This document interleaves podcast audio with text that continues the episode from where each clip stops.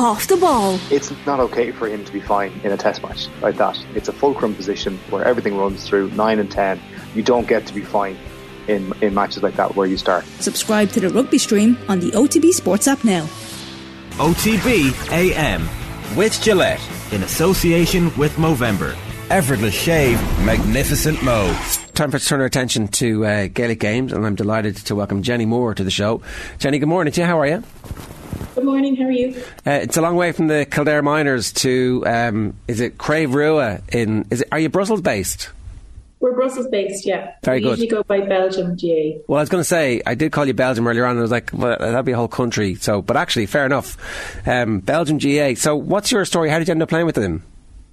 Um, I moved to Brussels in November 2019. And then um, I started playing then the following season, February 2020. And we had about a month of training before the pandemic hit. So this was our first, well, my first year playing with Belgium, where we could actually play competitive games. And you made it all the way to the All Ireland Junior Club quarterfinals. Yeah. That's not not bad. So, um, how do you get there? Even what's the qualifying process? Well, in Europe, we usually play nine-a-side tournaments. So all year we play regional tournaments first in Benelux. So it's Belgium, the Netherlands, Luxembourg, and some teams from East Germany. Um, and then we have a tournament at the end of the year, the Pan Euros, which is Europe wide. And we won all of those tournaments, but then we still had to play in the 15 side to qualify out of Europe. They consider Europe like a county. Um, so we played Rennes in France and we beat them, and then we were European champions. And then we went to Leeds to play Hugh O'Neill's. They were the All British champions, and when we beat them, then we were into the All Ireland quarter final. Okay, was the game uh, against Hugh O'Neill's? Did you expect to win that, or was that considered a significant step up in quality? Um, I don't think we expected to win it, to be honest. And yeah, definitely a significant step up, especially at this stage of the season because we've been traveling so much all year. It's kind of hard to rally people and get them to go. So we travelled with 17 players. Um, and yeah, we were delighted to win that game. It's very tough. It was definitely the toughest game we played all year up until uh, last weekend. I suppose the difference then, Jenny, playing a team like Castleblayney is, is that it's a parish team and, and, and you know we used to playing with each other, uh, a very local team as well. Whereas like looking at the, the locations of, of your squad yesterday, like Kilchama, Johannesburg, Adelaide, Maynooth, Sao Paulo, Ballina, you are from basically everywhere. It's a United Nations team. Yeah, definitely. Um, yeah, I'd say that is the difference. And with Castleblayney, they they they're a very young team. It seemed like I'd say a lot of them would still be minor. Um, and the, one of the biggest differences I noticed was that they just put so much pressure on the ball. We wouldn't be used to that in Europe. Like the second you have the ball, there's two of them on you straight away. But here in Europe, like you get away with a lot more. I think definitely a huge step up once you go to Britain, and then a step up again going to Ireland. But yeah, our team is full of people from everywhere. Um, some people that never played before, like Clara, she plays full forward for us. Well, she played at centre forward at the weekend. She only started playing in um, 2019. She's from Copenhagen. She scored 3 2 at the weekend. Wow. so some of them just take to it like a duck to water. That's not bad. Um, can we go back to the game against the, the uh, team from Leeds? So, uh, what was the score in that? How did that go? Um, that was 2 6 to 8 points. Okay, so you, you Uh, won relatively well in the end, a four point win. Um, and, uh, like, again, presumably in England, it's very few players who are picking it up for the first time. Like you just talked about Clara there. Mostly it'll be Irish people living in England playing. Am I right about that? Yeah, I think the whole Leeds team, they were all Irish. Um, because afterwards we all had dinner together and we were talking to a lot of them and yeah, they didn't have anyone that hadn't grown up playing. So it, that was like playing an Irish team, but they wouldn't be, I suppose they wouldn't be together as long as a club in Ireland, but yeah, they were all Irish and all quite experienced. And can I just ask then, uh, like, is the hope that um, a run like this keeps the panel together a bit more than maybe um, might otherwise be the case? That people would tend to come and go, kind of drop in and out, play a season. It's more of a lifestyle choice rather than you're born into this, you're going to do it for life. In Belgium, I'm talking about. Yeah, you see, the problem with Belgium is like some people are, are here for work usually and they're only here for six months or a year. And like, there's nothing we can really do to stop that. So, like, sometimes over the years, like some of the guys that are here a long time, they're talking about players that like amazing players that they had, but they were only here for a year or two. So, yeah, that's something else we have to deal with. But I think for next year, most of our squad will be staying together. but there's an upside to that too. Like we never know who will join us next year either. So you know, it can go both ways. And uh, where do you recruit? Like, how do you find people who aren't Irish? Um, well, we train at a university, like on a rugby, an Astro rugby pitch on a university campus, and sometimes people just walking by, like wow. ask, "What's this?" when they come down. Especially with the camogie, I remember one night there was a girl she was living on campus, and she said, "I see this training like twice a week." And I used to play hockey. She's from Chile. Um, Marianne is her name, and she you know, saw the camogie twice a week, and then she came down and asked, "What is this for?" and can I join? And yeah, she plays now. She's very good. She's actually the camogie officer this year. Um, same with the football. We do things to try and promote it. Like we have very good PRO, and he promotes us a lot on social media. And then people coming from Ireland often would would contact the club beforehand and ask could, could they join.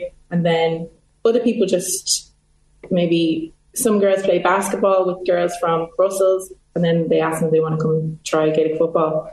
So, kind of different routes to get to recruit people. When, when you talk about the commitment of the, those non-Irish players as well, Jenny, I, I heard the story. Your your goalkeeper's from Greece. She had quite a, an interesting um, adventure trying to get her passport sorted for the for the tournament in the UK. Yeah, um, she put a message in the group when we were going to the UK saying, "Oh, remember, like you need to have a passport to get here." You're all the Irish, like we all have passports because we needed to get in and out of Brussels from Ireland. But if you're in Europe in the Schengen area, you don't need a passport to travel. So she was traveling everywhere in Europe, like going back and forth to Greece without a passport, just an identity card. So um, she couldn't get an appointment in, in, the Greek embassy in Brussels until April, which would be too late, obviously. Um, so she flew back to Greece. Her dad got in the queue early in the morning because it's first come first serve. Got the passport, but then she has to wait. She had to wait a week, I think, before it was processed um, and they wouldn't post it. They don't post passports, so she had to go back and collect it.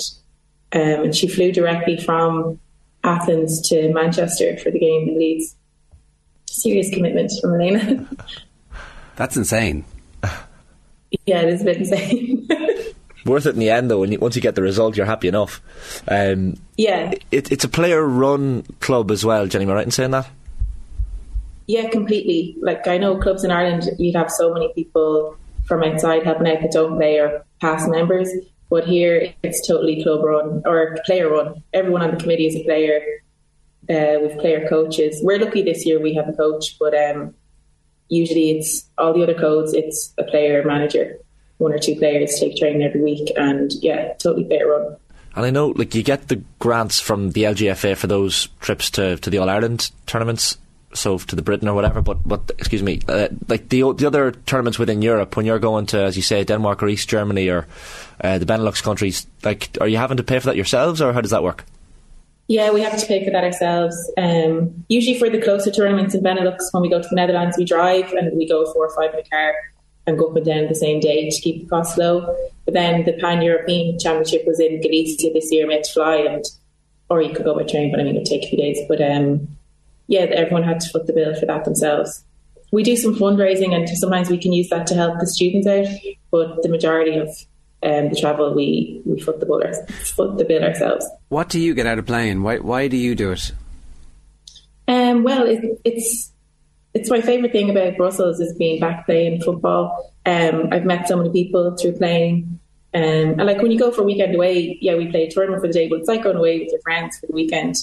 Um, I think the social aspect is probably the best part. The uh, the management team I find interesting, uh, Jenny Cosmos Gilmore. Like people in Galway will be familiar with him. He's a, he's a Longford man, but uh, led the Galway men's under twenties team to All, All Ireland success in 2020. So, what his story was essentially that he was moving to Belgium and looking for a team to, to take over, and, and it was yourselves that managed to to get him on board, I guess.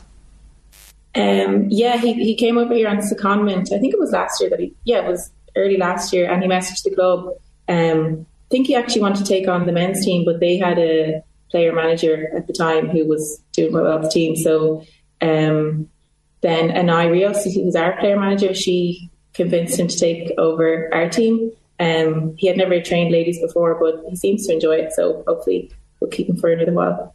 Well, it's but it's great. Like it's it's really changed our training. Like it's so much more intense when he's there. It's so much better when someone from outside comes in like he just has more respect and um, the intensity just went way higher once he started training us. Well, obviously doing something right. The uh, the season's been incredibly successful. That difference between nine aside and fifteen aside, and only having seventeen players, you don't obviously get to play fifteen aside very often. So again, it, it's actually a completely different game, right? Yeah, completely. And with the nine aside, we hand pass it up the pitch the whole time. Like we don't really kick it very often, and we always go for goals. But like I think that told on Saturday when like our score line was five two, um, we were still going for goals, and we didn't really have the range to kick from outfield. But Castleblayney were able to kick points from everywhere. So with the nine aside, like you don't really have the chance to kick. The goals are much smaller as well, so we don't really kick points from far out. But it's something that we'll have to work on if we want to play the 15s next year. Um, but that that's one of the main differences is like kicking the ball and kicking for points from range. Is that why the, the game against against Blaney had to be in Maastricht as opposed to Brussels? Is your pitch not the the full dimensions, or is there a reason for the nine aside? It's not the full dimension. Yeah, there's only two 15 side pitches in Europe, the reg, like regulation size, um, in Rennes and in Maastricht. So Maastricht's our home venue if we have to play 15 aside It's about an hour and 10 minutes drive from Brussels. Um, yeah, so we don't really ever train on a 15 aside pitch either. We train on a rugby pitch, an Astro rugby pitch. But usually we only have half the pitch for training because with the four codes we share for three hours, like an hour and a half each train, or an hour and 15 minutes each training, and we've half the pitch. Basically, you need somebody in the European Parliament rec- recruitment section to go through CVs looking for uh, inter-county Gaelic footballers to come to Brussels for the next couple of years. Basically, yeah. That'd be great if we could recruit that way. Well, if you have people from, if you have Clara Lambert from Copenhagen, what is it scoring three two, having taken up taken up the sport a couple of years ago, Yeah. that's they're clearly clearly taking up the, as you say, like a fish to water. That's unbelievable. Yeah, that was her second time to ever play a 15 side game. My God. so, you Keep- know, I think keep with a bit more practice, we could be Yeah. even better. Jenny, good stuff. Congratulations on a great season. Thanks a million for joining us this morning and sharing the story with us. Thanks. OTB AM with Gillette in association with Movember. Effortless shave, magnificent mo.